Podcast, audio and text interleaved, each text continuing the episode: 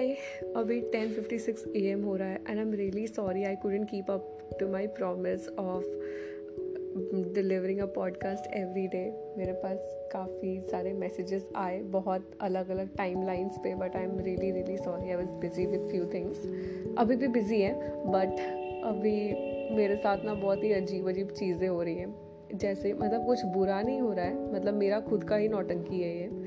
जैसे ना कि आई कांट कीप काम हमको समझ नहीं आता कि काम रहना इतना मुश्किल क्यों है? जैसे ना, क्या बोले?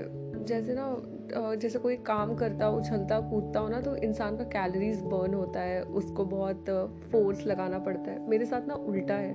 अगर हम उछलते, कूदते रह रहे हैं तो वो लगता है कि हाँ एकदम नॉर्मल है। This is my state of rest and उल्टा happens when I stay try to stay calm मतलब ना अपने आप के ऊपर पत्थर रखना पड़ता है कि प्लीज़ कुछ मत करो प्लीज़ कूदो मत प्लीज़ ये मत करो प्लीज़ वो मत करो।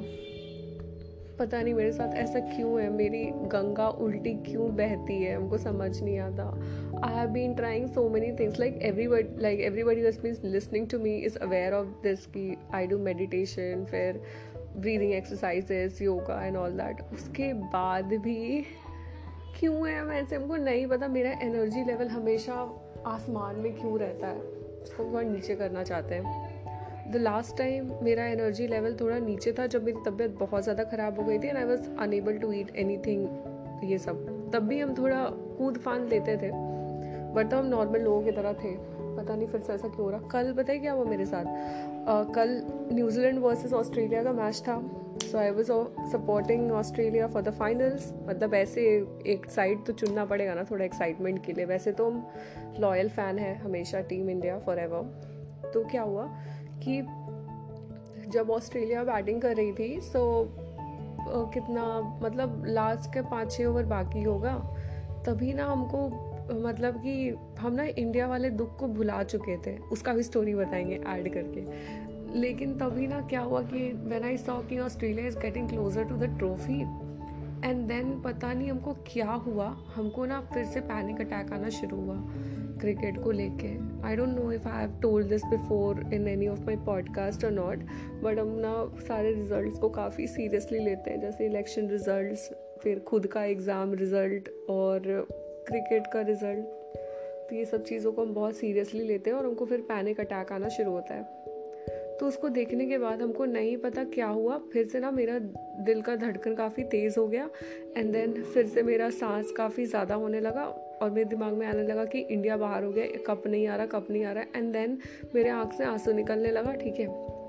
एंड देन आई अंडरस्टूड कि अब क्या होने वाला है मेरे साथ तो फिर हम म्यूज़िक लगा लिए, ठीक है। और मैच तो चलता ही रहेगा, उसको तो हम बंद कर ही नहीं सकते। क्योंकि हम उसको बंद करेंगे तो मेरी मौत हो जाएगी। तो फिर वो भी चल रहा था म्यूज़िक भी लगा लिए ताकि मेरा दिमाग थोड़ा शांत हो पाए।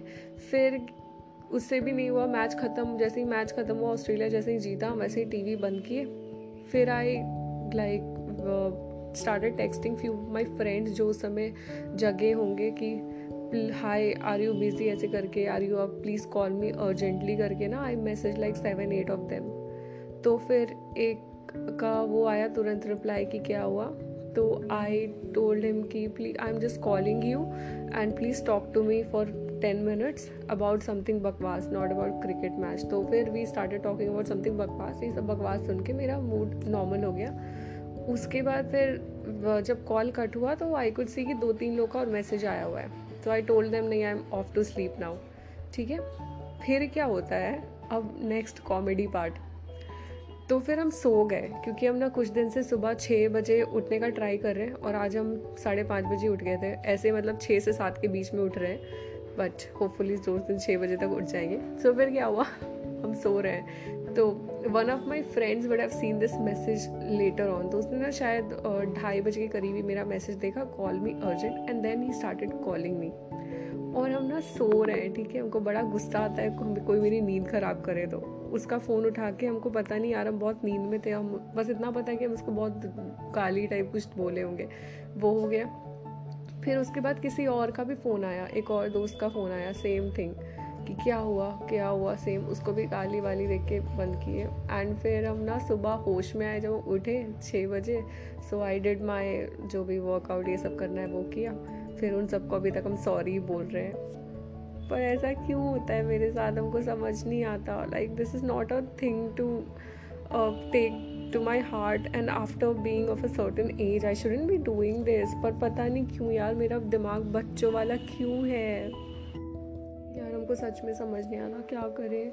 और तो और ना, बीच में I just try to shut down my social media लेकिन उसके बाद भी सेम चीज़ हमको बीच बीच में अगर uh, मेरा दिमाग ख़राब होता है तो I need something to keep me calm all the time क्योंकि they are few things in my life which is getting too too too stressful on me जिससे ना मेरा दिमाग और मेरा टेम्पर फिर से खोने लगता है। तो उसको कूल डाउन करने के लिए I need to do some comedy in my life and one more sad news is कि मेरा भाई का भी कॉलेज खुल रहा है and I would be so alone now क्योंकि अब मेरे पास क्या ही होगा।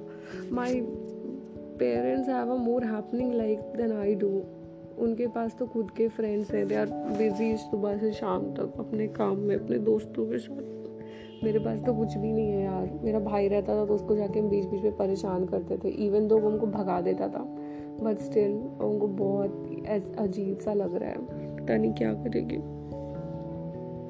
आई एम सो सैड मेरा ऑफ़िस भी क्यों नहीं खुल जाता?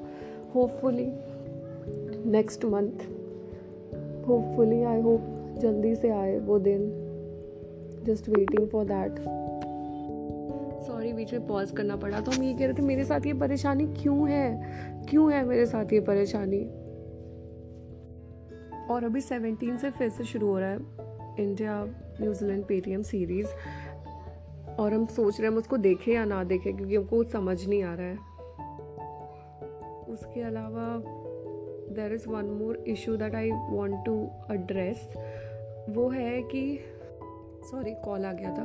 तो वो इशू ये है कि मतलब few people came to me with their problems और भी रिलेशनशिप का कि लड़के ने ब्रेकअप कर लिया, लड़की ने ब्रेकअप कर लिया एंड देन आस्किंग कि वो लोग वापस आएँगे या नहीं मतलब टैरो रीडिंग में।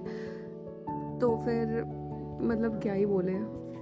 हमको लगता है ना कि अगर आपको किसी ने छोड़ दिया है, आपको किसी ने चीट किया है तो आप उसको भूल जाओ। Why are you waiting for that person to come back मतलब ये अटर जुतियापा है।